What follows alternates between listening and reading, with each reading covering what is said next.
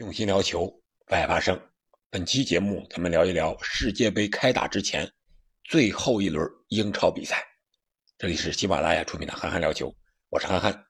现在大家的心思应该都是飞往卡塔尔了，等着世界杯开赛了。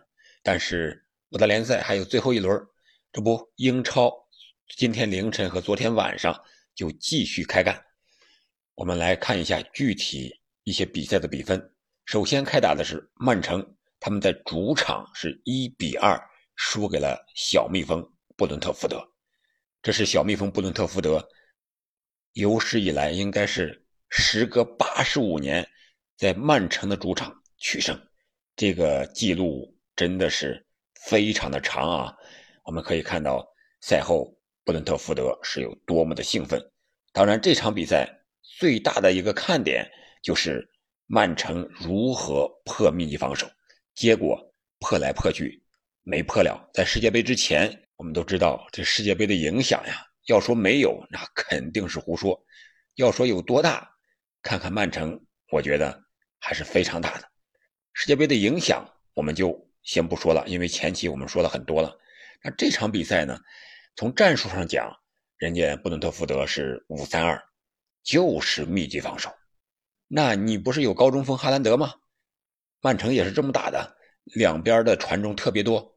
那我就有这个中后卫啊，两个高大中卫一直夹着哈兰德。哈兰德上半场还能起跳，但是球传的不好，要么是顶不着，要么是起不来。到了下半场之后啊，这哈兰德估计也没什么劲儿了，冲刺也不少，起跳也很多，然后再加上这个肉搏。到了下半场的时候，滑铲也出不去了，然后这个起跳也起不来了，反正是哈兰德被折磨的呀，几乎是没有人样了。就是在这种条件下，人家布伦特福德在第九十八分钟的时候取得了最终的绝杀，是一个曼城前场角球的机会，结果防守不利，让人家直接给反杀了。托尼老师是独中两元。说到托尼啊，就得比一比另一场比赛的纽卡的这个英格兰入选的国脚，三十岁的算是老将嘛，威尔逊。他们俩都是应该在国家队是凯恩的替补，出场机会都不多。威尔逊出场机会不多，而托尼呢是从来没有入选过英格兰国家队。我想这个可能是这个索斯盖特没有选托尼入选这次世界杯的一个非常重要的原因。因为从数据上讲，从年龄啊、身体条件上讲，托尼要比威尔逊要更全面，也是本赛季的状态要更好、更强一些。但是为什么没没选呢？可能是托尼没有这个国家队比赛的经验，是一个很大的原因。那我们再看看其他的比赛，刚才说到纽卡了，纽卡就是一比零战胜了切尔西，切尔西已经掉队了。那纽卡呢？就是积分达到了三十分，排名也上升到了第三位。没有想到啊，纽卡本赛季会爬升的这么快，纽卡是真牛啊！切尔西换帅呢，联赛是遭遇了五轮不胜，现在已经是下滑到了第八位。不知道这个切尔西换帅这个习惯会不会在世界杯期间再次发生？那其他的比赛，阿森纳是二比零战胜了狼队。扩大了榜首领先的优势，与曼城已经拉大到五分了。这样的话，我们看曼城夺冠的几率可能是越来越小了。而阿森纳呢，把自己的夺冠几率不断的往上飙升。这场比赛进球的是他们的队长年轻的厄德高，而他们入选巴西国家队的两个前锋热苏斯和这个马丁内利。状态还不错，特别是热苏斯在前场非常的活跃，边路、中路，这个头球攻门，还有这个呃边路的传球、策应啊，都是发挥了一定的作用。但是无奈进球运不佳，本场比赛都没能取得进球。说到巴西国家队，咱们还得说说另一场比赛，就是利物浦，他们是三比一战胜了南安普敦，这样的话，他们的排名就。来到了第六位，是积二十二分。本场比赛未能入选巴西国家队的巴西前锋菲尔米诺本场比赛是状态非常的活跃，取得了一个进球，策划了一次进攻。为什么要选里沙利松而没有选菲尔米诺？我觉得这个有点说不过去。里沙利松呢，一会儿我们还要说热刺那场比赛。本场比赛他也是伤愈之后又获得了首发的机会，但是他并没有什么亮眼的表现，没有进球，也没有参与到什么像样的进攻里面。而他的本赛季的整场的一些数据也不是特别的亮眼。而菲尔米诺是七球三助攻。特别是在利物浦异常艰苦条件之下，特别是人员受伤特别多的时候，他是顶了上来。他的战术作用啊，回撤策应啊，传球啊，显然要比里沙利松要强很多。但是非常遗憾啊，他没有入选巴西国家队。你看，通过这两场比赛，刚才纽卡那一场，曼城那一场，这是托尼和这个。威尔逊一个比较，这场呢，我们再来看菲尔米诺和里沙利松的一个比较，感觉啊，入选了世界杯的比没有入选世界杯的状态要差一些。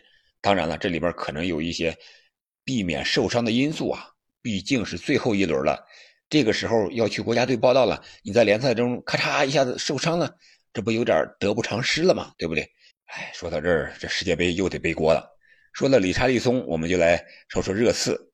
热刺本赛季这个命是真硬啊，真是有九条命，怎么都打不死他。我们知道他在欧冠在之前的联赛里边都有逆转的好戏，这场比赛他是三次落后，三次扳平，最终还逆转绝杀。你说这样的热刺本赛季会取得一个什么样的战况呢？我看好他。这场比赛他们是四比三。战胜了利兹联，毕竟是世界杯临近了，好多话题啊，自然不自然的就跑到世界杯上去了。这场比赛也是，我觉得法国的这支门将呀，落地状态不是很好。第一个丢球是人家从近角打进的，然后有的进球呢，他是故意防近角，结果是让人家从远角打进了。一场比赛丢了仨球，不能说状态好吧？而巴西的门将，利物浦的和曼城的。本场比赛发挥的都不错，有非常关键的扑救，特别是利物浦的阿里松啊，如果没有他的神扑救，估计这场比赛利物浦赢不了南安普顿。如果是曼城的埃德森没有神扑救的话，那我觉得小蜜蜂上半场早就领先了。英超还进行了其他的比赛，西汉姆联是零比二输给了莱斯特城，伯恩茅斯呢是三比零战胜了埃弗顿。诺丁汉森林是一比零战胜了水晶宫，这样的话，排在前几位的，我们看一下，是阿森纳三十七分，巩固了自己的领先优势，并且还扩大到五分了。曼城是三十二分，排在第二位。那纽卡呢？三十分，多赛一轮，排到第三了。热刺是二十九分，排名第四。然后是曼联，今天、明天凌晨要开打。最后一场比赛是排在第五位，利物浦呢第六，然后是布莱顿、切尔西排在第七和第八，都是积二十一分，但是切尔西多赛一场，这个有意思了。切尔西和布莱顿这主帅布莱顿的跑到切尔西了，但是并没有意料之中的那么好，而是一个高开低走。那我们再来看看英超几支保级球队啊。排在倒数第一的呢是狼队，积十分，然后是这个诺丁汉森林积十三分，南安普敦是积十二分，排在倒数第二，然后是埃弗顿和西汉姆联都是积十四分，排在倒数第四和第五位，都有降级之忧啊。由于世界杯马上就要开打了，所以本期节目呢，咱们没有细说每一场比赛，而是把这个整体的比赛和形势。简单和大家做了一个分析。如果有时间的呢，咱们再就某一场比赛细节具体讲一讲。但是我想，这要等到世界杯结束之后了。如果你想听哪支球队的一些详细的东西，我们可以在评论区留言。我们到时候世界杯归来之后，我们再详细的了解五大联赛的赛况。好了，本期节目我们就聊到这儿，感谢您的收听，我们下期再见。